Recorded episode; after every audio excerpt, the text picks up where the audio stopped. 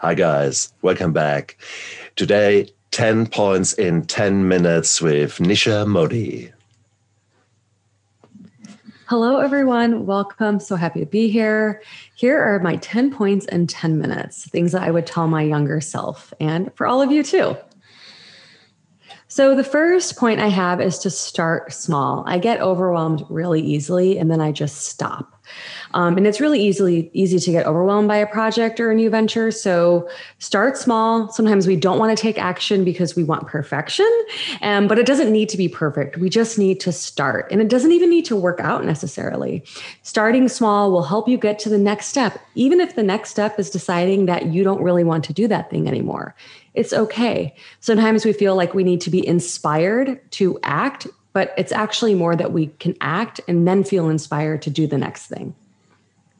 My second point is your body wants to protect you. We often feel, our heart racing, or we feel frozen, and we think we need to escape these feelings that our bodies give us, but that's not true at all. When our heart is racing or we shut down, our body's actually reacting to stressors that we've had or traumas we've had in our lives earlier. So it is protecting you, telling you that maybe you need to escape a situation, maybe you need to hide. So instead of trying to escape what it's telling you to do, honor what it's saying, being mindful of how you respond to certain people, places, and things. Be aware, your body is giving you information. And it's just information that you can take, be more aware of, and modify your behavior because you have that awareness.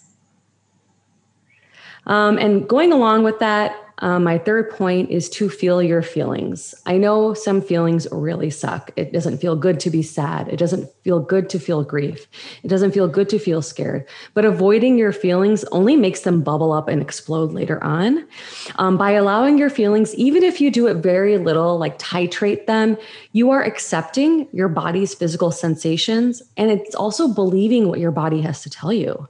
And believing what your body has to tell you is a way to develop trust with yourself. Feelings are simply waves that we experience, and by allowing them to flow, self-trust will blossom. So my fourth point is about boundaries. Boundaries is a big topic. I'm seeing that a lot in a lot of different wellness spaces. And sometimes people think that boundaries are barriers. They're walls that we put between ourselves and others, but they are not barriers. Boundaries are openings. So creating boundaries actually allows space for you to create new types of relationship dynamics and possibilities. Boundaries is the space that you need in order to actually have a relationship with someone else.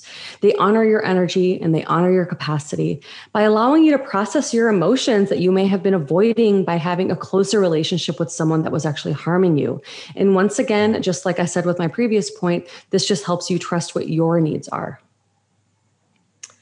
My fifth point is you don't have to monetize all of your ideas. This is something that I battle myself with all the time. I think of an idea and I'm like, oh, how can I make money off of that? Or what can I do with this idea? And new ideas can be really exciting, and you might feel that pressure to make money off of them, especially while we live in capitalism. It's like, okay, how can I make this into a product, right? But you don't have to do something with all your ideas. I know this might sound radical, but you can actually just have ideas in your headspace and just simply have them as ideas or share them with other people and just talk about them. It isn't necessary to always act upon them. Sixth point, self-acceptance is everything. The world wants us to think that we are not enough as we are and that we need some type of product or a strategy or mindset to fix us, but we are not broken. We are not unworthy. By accepting yourself, you are more authentic as you are, and you can step into beautiful versions of yourself. This really helps you shift out of a mindset of feeling scarcity, like there's always something more to get. And instead, when you know that you are enough, everything else is just a bonus. It's just abundance. My seventh point is about people pleasing. People pleasing is something that I have struggled with my whole life. And I've done a lot of inner work in order to address it.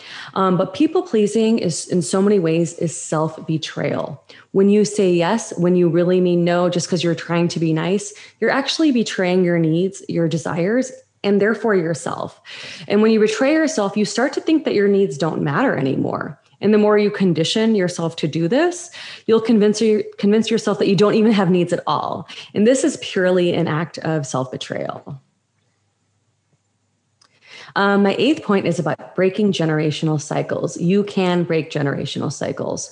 So intergenerational trauma is another term I've been hearing going around a lot. And this occurs when personal and historical traumas are passed down from our previous ancestors, not just our grandparents, but their parents and their parents, and even across their community. It doesn't even have to be like up in your bloodline, but it could be in your community because we all affect each other. We are all interdependent. And these traumas oftentimes not everyone is able to address them in their lifetime. And when you become aware of the ways that you have been harmed by these traumas and how you might be reproducing the effects of them, you can start to heal and break these cycles of trauma for yourself and for future generations. My ninth point is when something feels urgent, question it. So we live in this culture of urgency. We have to do this and we have to do the next thing. But it really makes me think a lot about if what we think we have to do really needs to be done. Is that task or project you're working on really that urgent? How can slowing down actually add to the integrity or quality of your work? How can you have a better relationship with what you're doing by acknowledging the process instead of just focusing on the product? So really try to question where this urgency might be coming from. Is it because an authority is telling you to do so? Is it because there is an actual life or death situation? Is it because you will feel shame if you don't finish something on time? Really question that and let yourself slow down and allow yourself some compassion and some grace. And number 10, my last point is that rest is revolutionary. Capitalism, once again, says that we have to produce in order to have value. But this is not true. You are inherently worthy. There is no price for you. No matter what you do or no matter how much money you make, we all have value and we all have worth. So just think about it. You know, this even feeling like, we can't rest makes us constantly compete against each other instead of working with each other or encouraging each other to rest or take a break for our own physical and mental health. And by resting, not only are you allowing your body to receive what it needs to regenerate, receive what it needs to maybe create new ideas, give yourself that rest in order to be able to, get along better with others, maybe not be as reactive with other people, create and nurture your relationships. And by doing that, you truly, truly are being revolutionary. So those are my 10 points. Thank you so much for having me and for listening. And I hope that you found some value from this. Nisha, what a beautiful, beautiful, beautiful summary of thoughts. Yeah. Thank you so much. And you guys out there, look after yourself, stay strong. And this was pure gold from Nisha Modi. Thank you very much. Bye. Bye.